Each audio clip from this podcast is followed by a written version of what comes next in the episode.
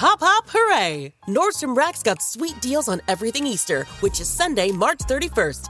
Get to Nordstrom Rack now and save on Kate Spade New York, Too Faced, Steve Madden, Calvin Klein, and more from just $30. Score great brands and great prices on Easter looks for everyone. Plus, spring decor, gifts, and all kinds of deliciousness. Rack up the deals today at your Nordstrom Rack store. What will you find? Buzz around artificial intelligence is seemingly everywhere. Is your portfolio keeping up?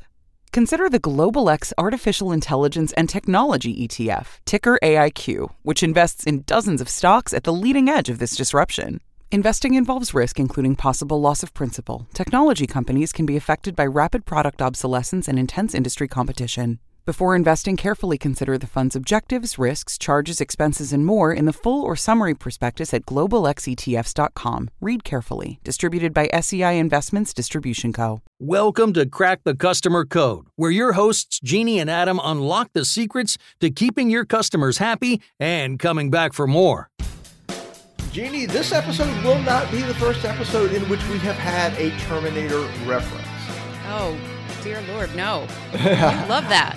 I gotta say, we've got, I've gone to that well a few times, but here's what's cool. I'm happy to bring to you today a different form of Terminator reference because so no we Skynet? have no. We're not talking about Skynet or the machines taking over today. We've got our mutual good friend, industry guru, the awesome, the of course amazing Shep Hyken on the podcast, and he is discussing his new book, which is Jeannie. I want to hear you did it. I, I did, uh, you know, I do it in the interview. I want to hear you give me a good. I'll be back. Yeah, but I, I don't know about this. uh, I'll be back.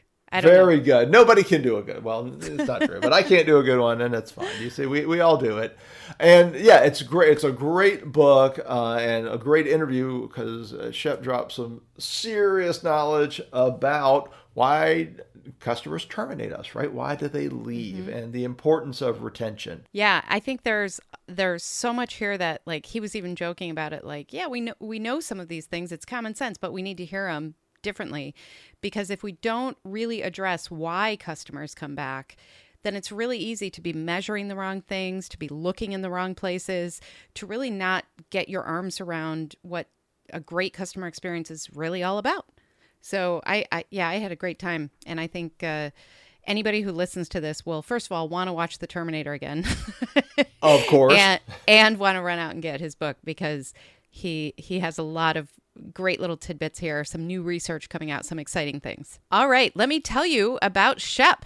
Our good friend Shep Hyken is a customer service and experience speaker and is an international leading authority on customer service, customer experience, and loyalty in business. Shep is the author of now eight. This is his eighth best-selling book. I'm I'm just putting it out there. I'm just predicting that have made the New York Times, Wall Street Journal, USA Today, and more.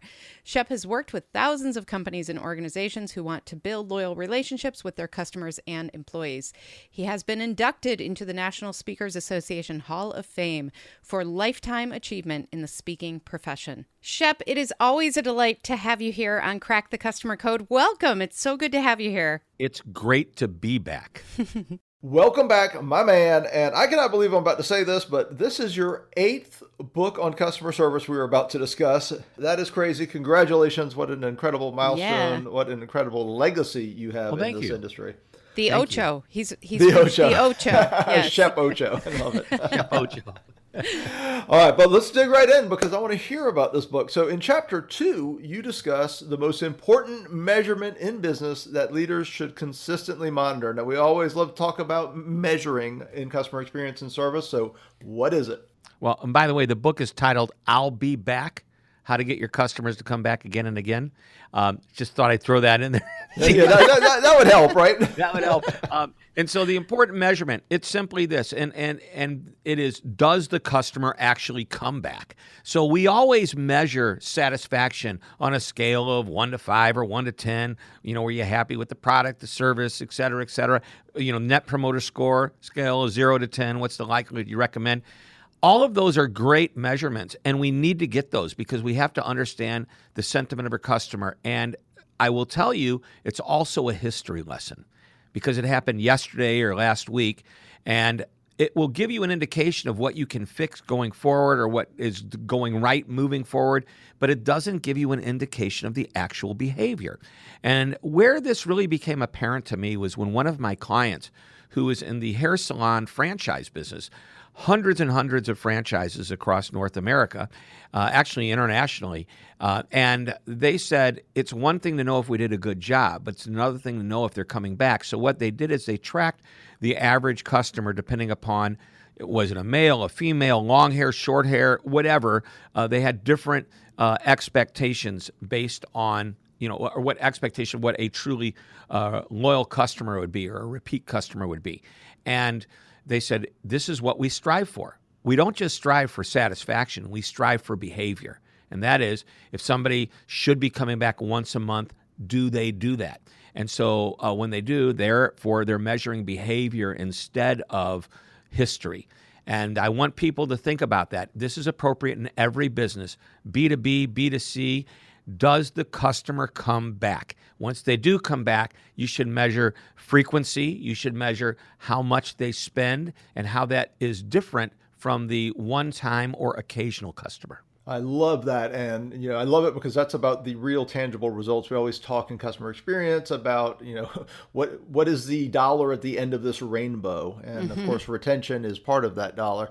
So one thing you mentioned stood out to me, Shep, and that was uh, your your client that was differentiating between customers. And is that something you recommend and you found in your research? Is when you're looking at the retention rate, when you're looking at who stays you know, viewing that in, you know, tranches or by customer segment. Well, I want you to think about my, my favorite example. This is Nike. What is Nike doing to feel uh, that to make that customer feel connected with them?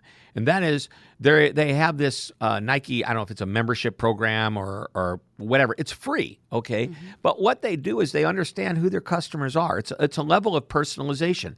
So I buy running shoes from Nike. They don't promote soccer shoes, wrestling shoes. They don't promote anything else. Now I recently bought golf shoes from them. Now I'm starting to receive occasional emails about not just golf shoes which by the way they while they sent me information about running shoes they also sent me information about you know the latest and greatest tips to make my experience not just using their product better but my workouts better they're going to send me golf tips to make my game better not just make my feet feel comfortable when I'm on the golf course. so they've segmented me into the type of customer I am. So back to that experience at the hair salon. And by the way, if you know me, and I know you can't see me, you can only hear me, I don't have hair. And I always thought that was ironic that they would hire the bald guy to come and talk to a bunch of salon You can owners. be very objective about it. exactly. I don't go to a salon anymore. Uh, but uh, anyway, the point is if somebody has, you know, curly hair, like my wife has really curly hair, that's a specialty. What's the what, what would they be interested in? They'd be interested in new products as it a, as it applies to her type of hair. Uh, maybe a new way of maintaining a, a special look.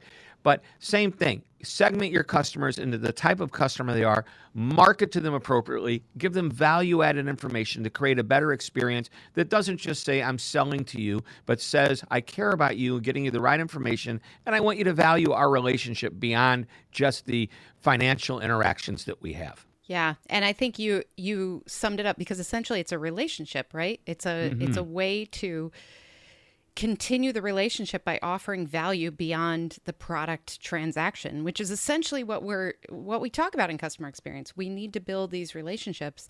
And one of the things you say in your book, in in the new book I'll be back, you say something that that stuck out to me and that was that nothing has really changed in customer service but, you know, when you think about just how long the three of us have been in the industry, and of course, Shep, you've been in a little longer, you've seen some of these changes with technology and how things are supported. And we've got AI and all of these really cool things. So, so, what's your argument there for how nothing has changed in customer service? Well, let's. For I think nothing has changed from the very beginning of time as far as what the expectation and the outcome is. Customer mm-hmm. comes to you with a question or a problem.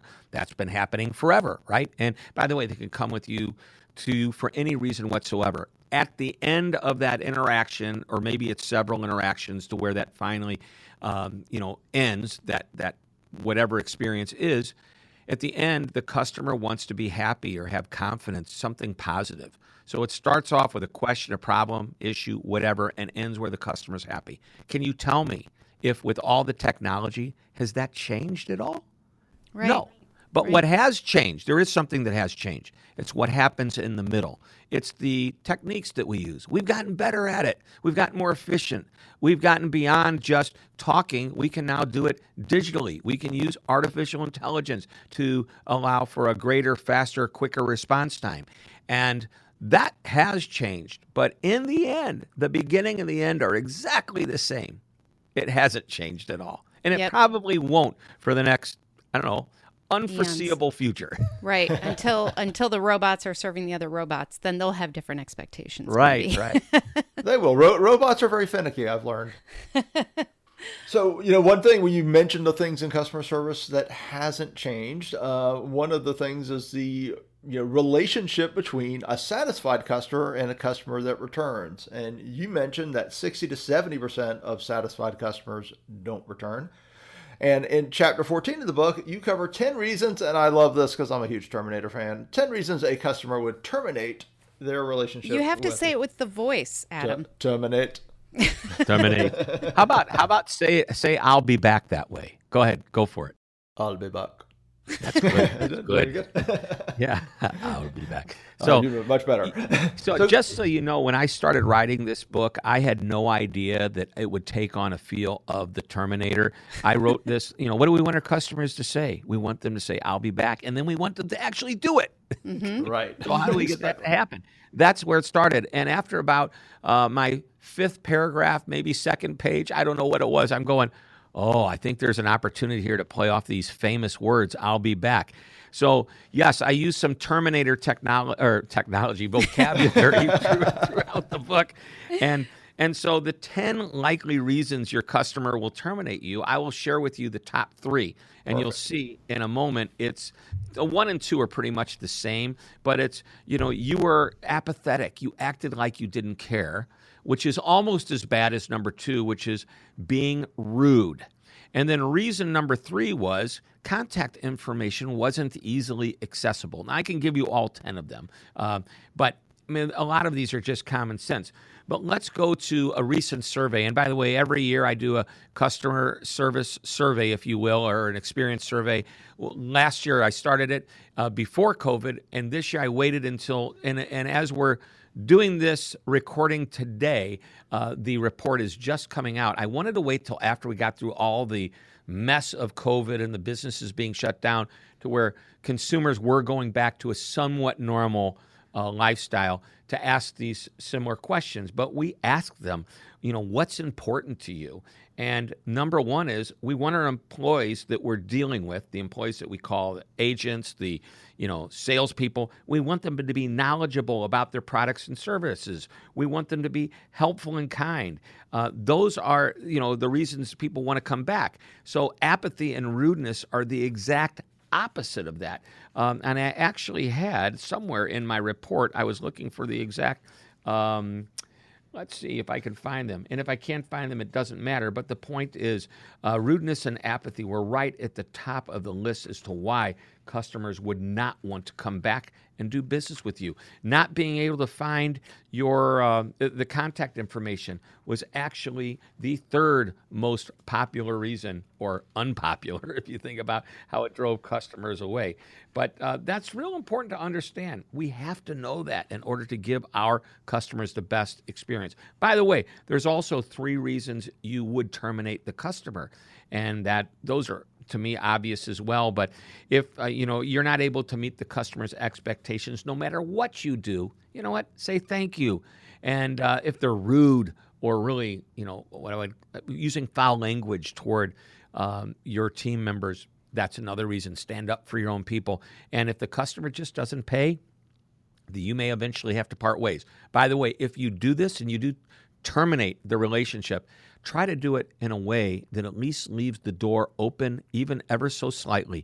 Even if they're rude, they're mean, maybe they'll see the error of their ways and come back and say, I'm sorry, I was wrong, give me another shot. And you know what? Everybody deserves that uh, if they have uh, acted in a way that's inappropriate and they finally realize I was wrong, I'll say I'm sorry. Because you know what? As a company dealing with a customer, we don't have to act belligerent toward a customer.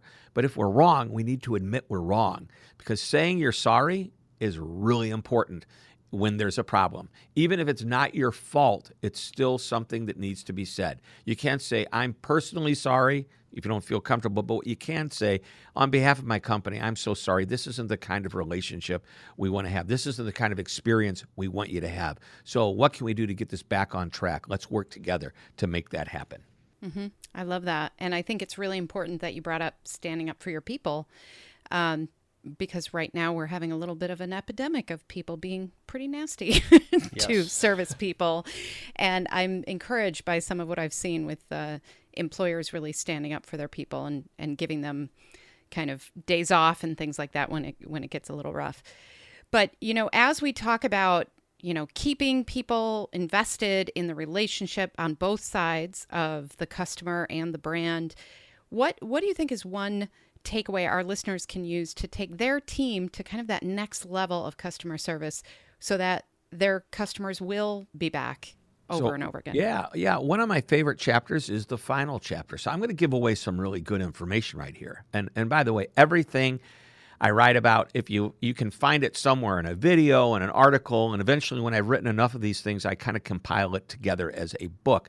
Um, and expand on some of these ideas. This is one of my favorite chapters. It's the final chapter. I call it where the rubber hits the road. And this is where you sit down with some of your team members and you figure out how can I get our customers to want to come back. So I'll take you through the process. Uh, number one, ask yourself a question Why would someone do business with me instead of our competitor? And I don't want you to say things like, because we have great service, we have great people, because I'll guarantee your customers are saying, I'm sorry, your competition is saying the exact same thing about how they treat their customers and get them to come back. So let's get something really specific. Maybe you have a process that's different. Maybe you have a product that you sell that nobody else can sell, so it's proprietary to you.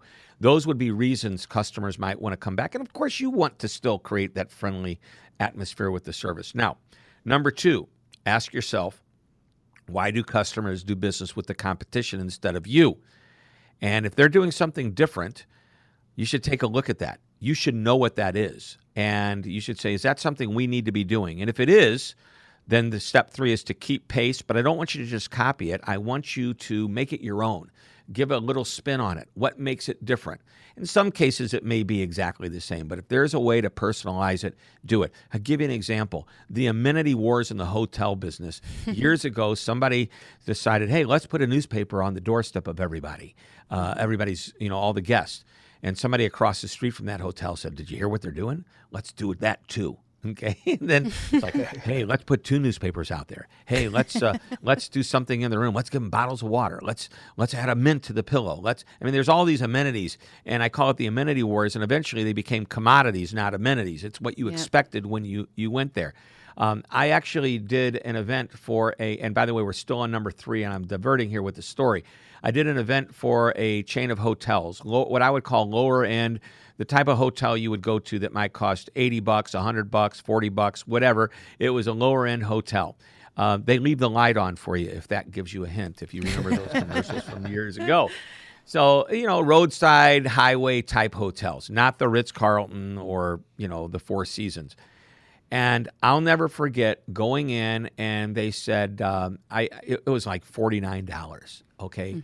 So uh, they said, oh, by the way, we don't put a mint on the pillow, but what we have here, and they pulled out a basket filled with jumbo sized candy bars that probably cost $2 in the store, maybe more. Okay. If you went to a movie theater, it'd be 8 or $10. These were big candy bars. Um, and I went, and uh, they go, no, this is for you. And by the way, if you want more than one, you're happy to do that. And I thought to myself, that candy bar costs at least $2. They're willing to spend, if I do my math right, uh, what is that, about 5%? Of what I'm paying them on a candy bar, okay, but they see that as not only amenity, uh, they see it as a differentiator because they even said most hotels will leave you a little mint on your pillow. We like to take it to the next level. Is So, so there is an example of copying something and then making it their own. Um, all right, step four is to take a look at companies outside your industry and ask yourself, what is it that I love about other companies that I do business with, personally and professionally? And I'm going to ask that, and uh, I want the team to answer. And you're going to hear, I love the restaurant down the street. Why? Give me all the reasons you love them. I love the shoe repair guy uh, who's, you know, where I take my shoes. Why? They always get back to me. They tell me the shoe's going to be ready on Thursday. They call me on Tuesday and say, it's ready. They're always doing it ahead of what I expected. And I, by the way, accepted what they told me it would be. I just love that they do that. I love Amazon. Why? I don't know. They, they email me when they tell me, that uh, my order was placed. They let me know the tracking information. They, um, you know, take a picture of whatever it is I bought, and it's leaning up against my my door, and they send it to me to say your package is here.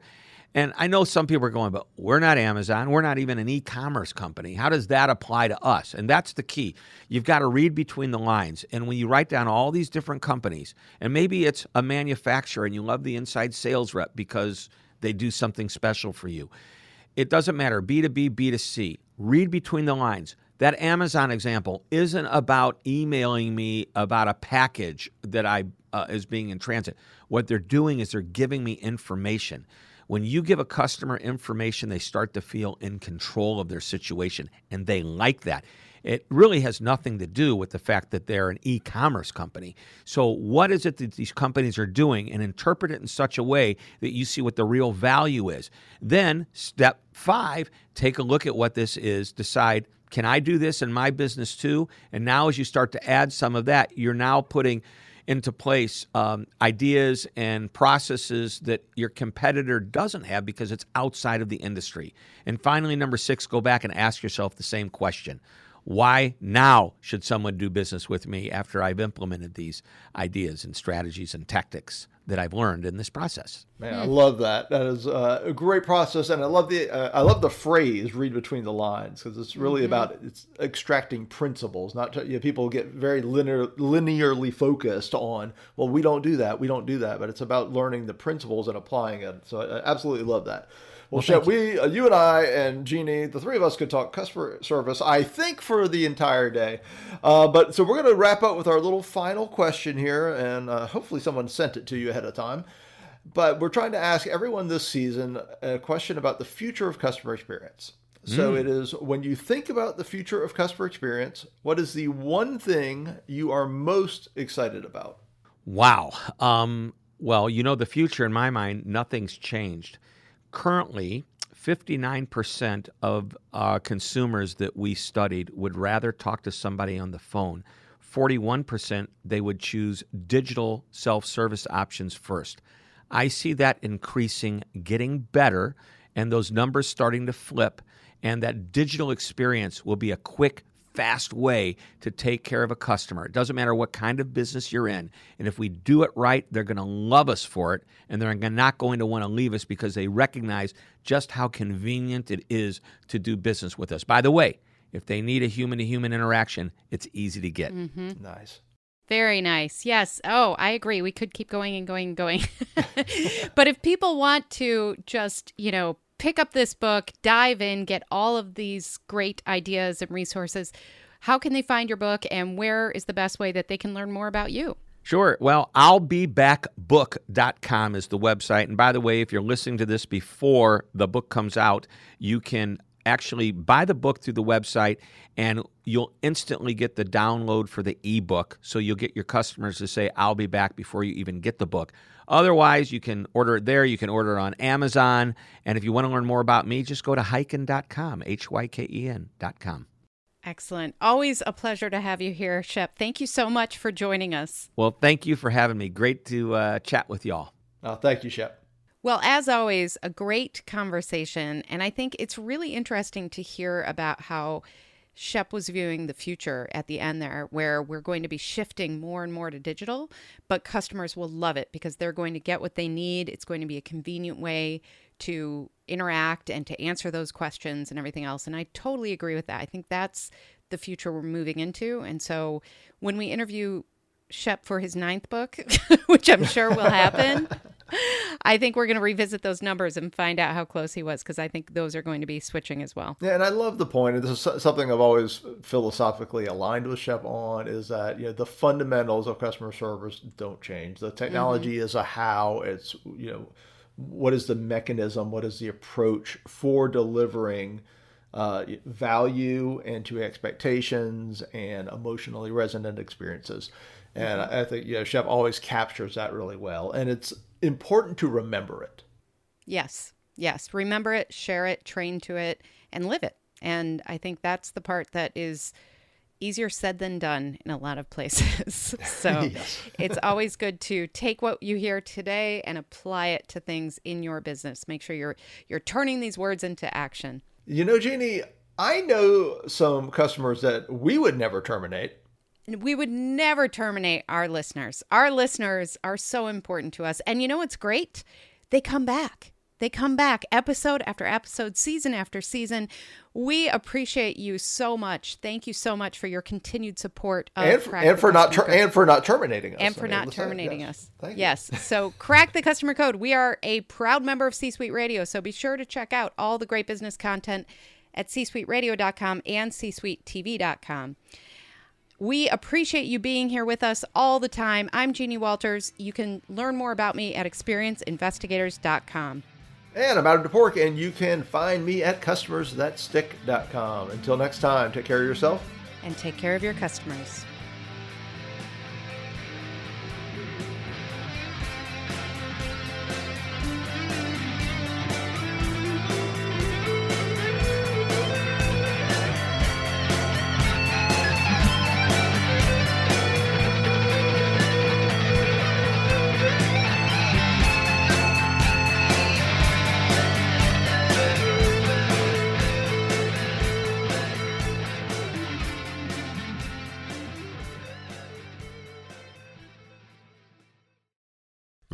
Podcast is a part of the C Suite Radio Network. For more top business podcasts, visit c-suiteradio.com.